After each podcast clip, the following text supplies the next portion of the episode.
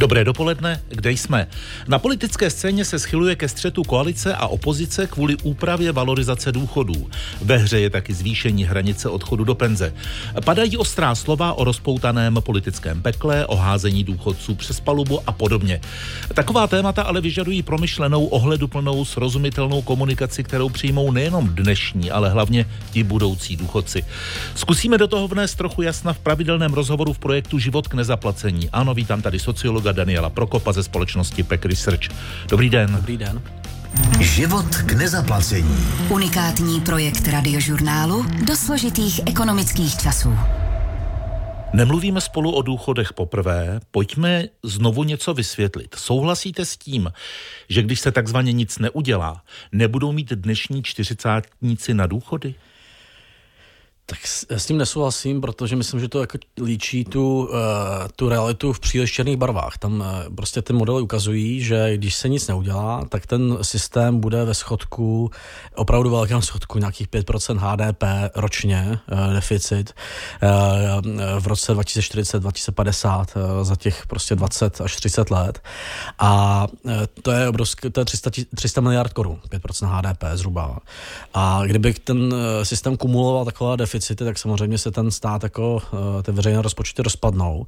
Takže je třeba něco dělat.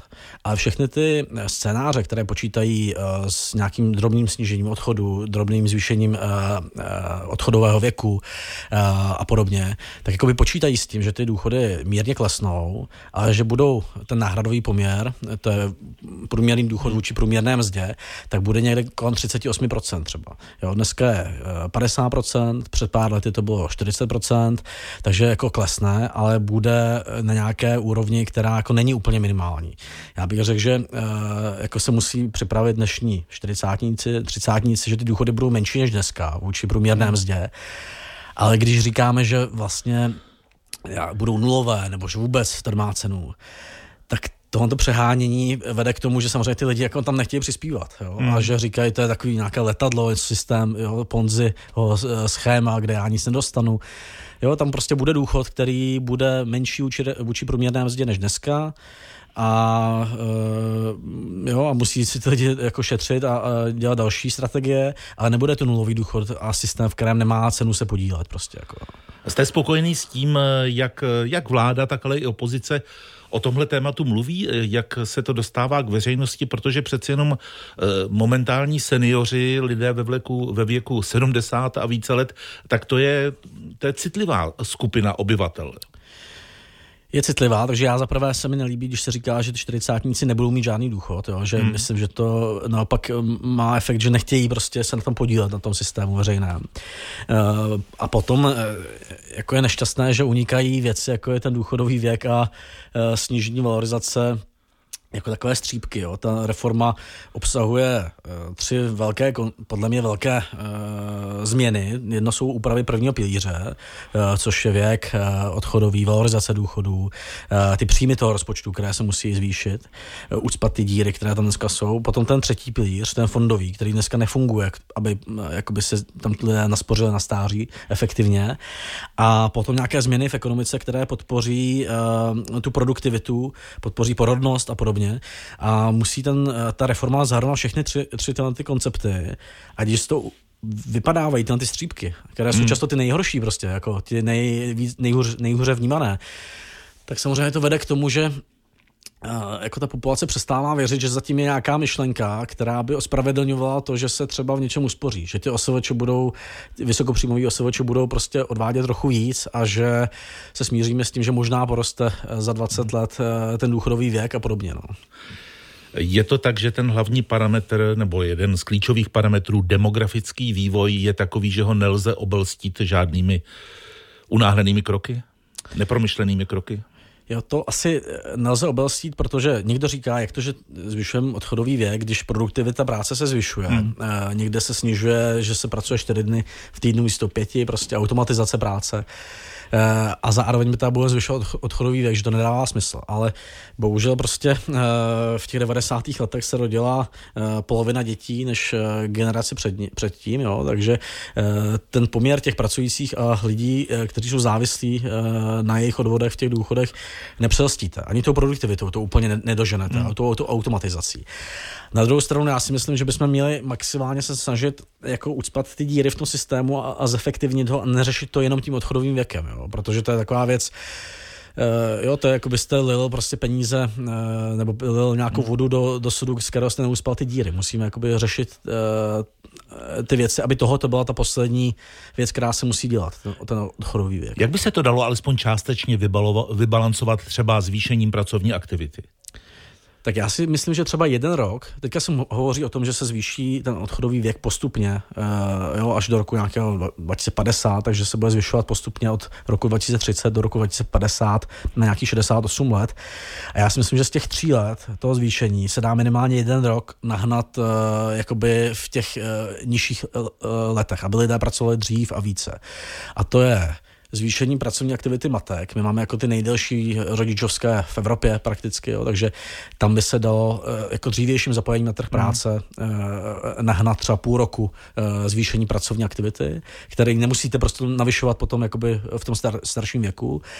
Taky máme třeba nejvyšší to je paradoxní, začíná to úplně v raném věku, ta, ta neefektivita toho pracovního života v Česku. Jo. My máme největší odklady uh, začátku základní uh, škol, školní docházky. 20% dětí vlastně má odklad, běžně je to 1 až 3%. Jde takzvaně od sedmi? Tak, tak.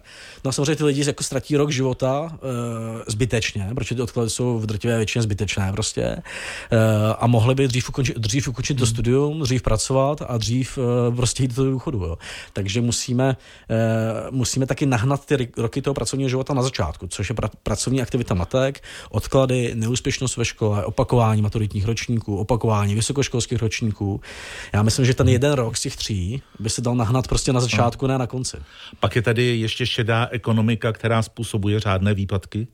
Šedá ekonomika, podle našich odhadů, to vyšlo studie nervu, tak jenom ta exekuční, že jako exekucím prostě pracují na černo, nebo částečně na černo, nebo si omezují příjmy a podobně, tak jenom, v těch exeku, jenom ta exekuční šedá ekonomika tvoří až 12 miliard ročně v, v poklesu odvodů sociálních, zdravotních uh, a daní. Někdo to odhaduje ještě více. Takže to je konzervativní odhad 12, 12 miliard ročně, takže to je velká, velká díra. Další ta díra je že v, v těch uh, nez, nezdaněných nebo nezodvodněných uh, typech práce, což jsou dohody o pracovní činnosti, kde 50 miliard proč projde ročně a vlastně uh, drtivá většina z toho je v těch dohodách, z kterých nejsou odvody.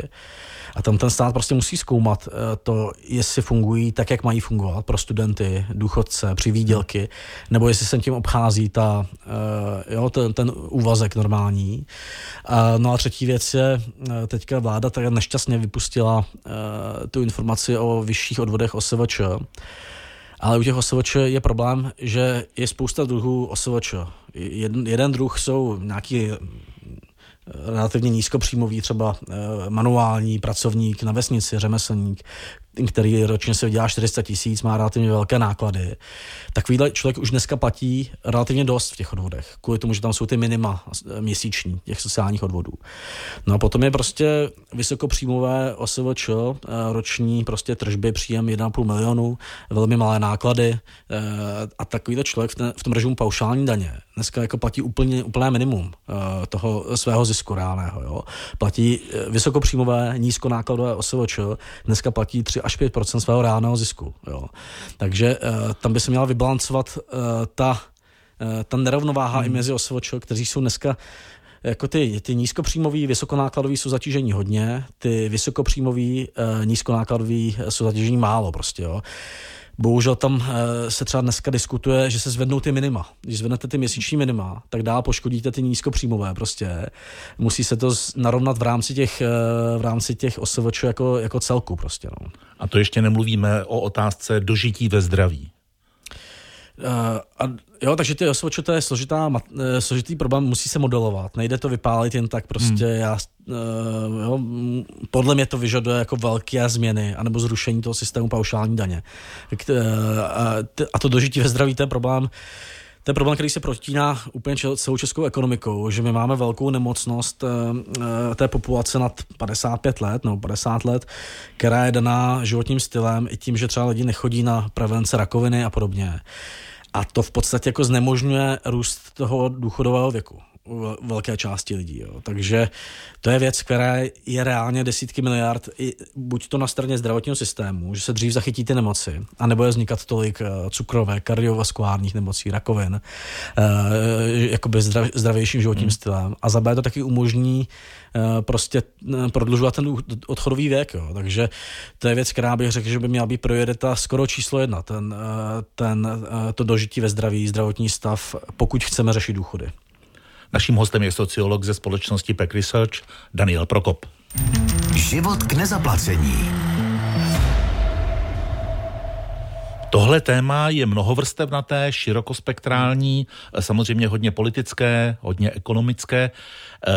Je na dohled nějaká zevrubná analýza, která by zmapovala momentální situaci, kroky, které můžou vést k jejímu zlepšení a případné dopady?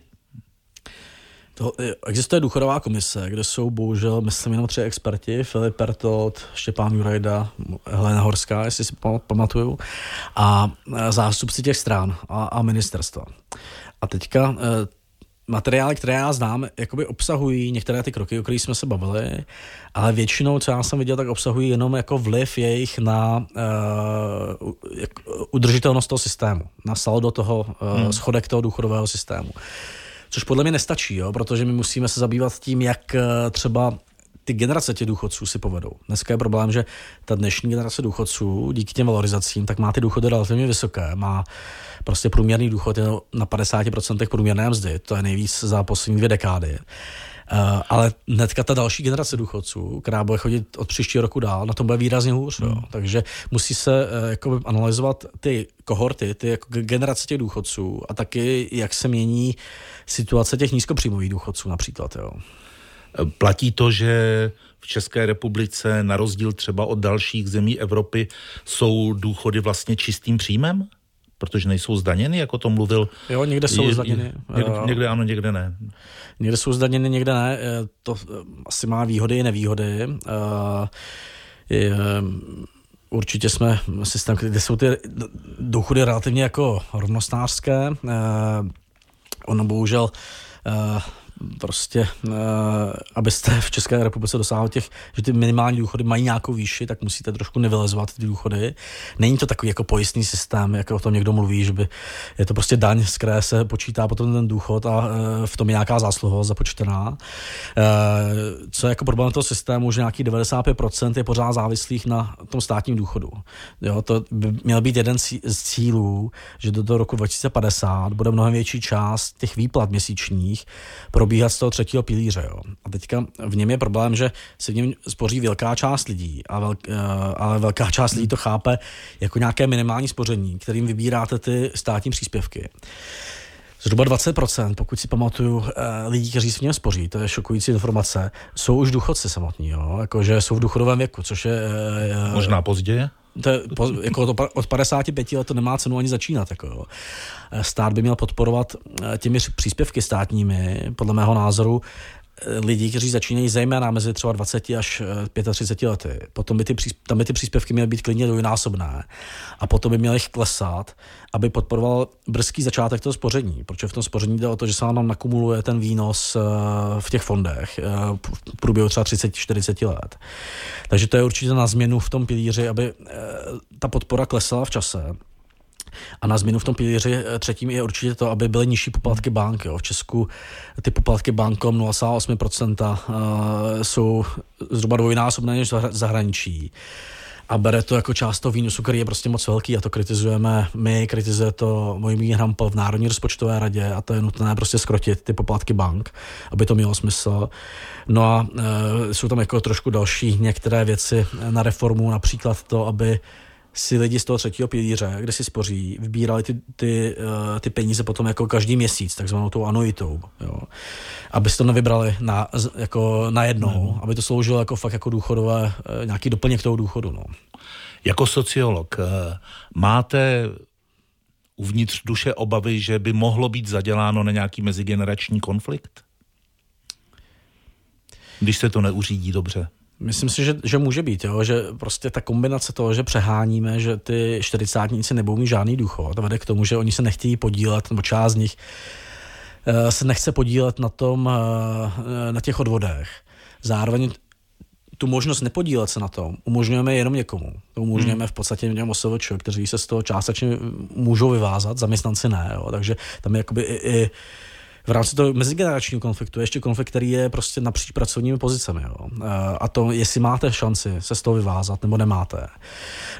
Takže bychom měli nepřehánět tyhle rozdíly, že, do, že dovolíte pětině lidí se z toho jako z velké části vyvázat, jo, z toho systému. Na konci prostě problém ještě, že ty vel, velká část z nich má ty minimální odvody.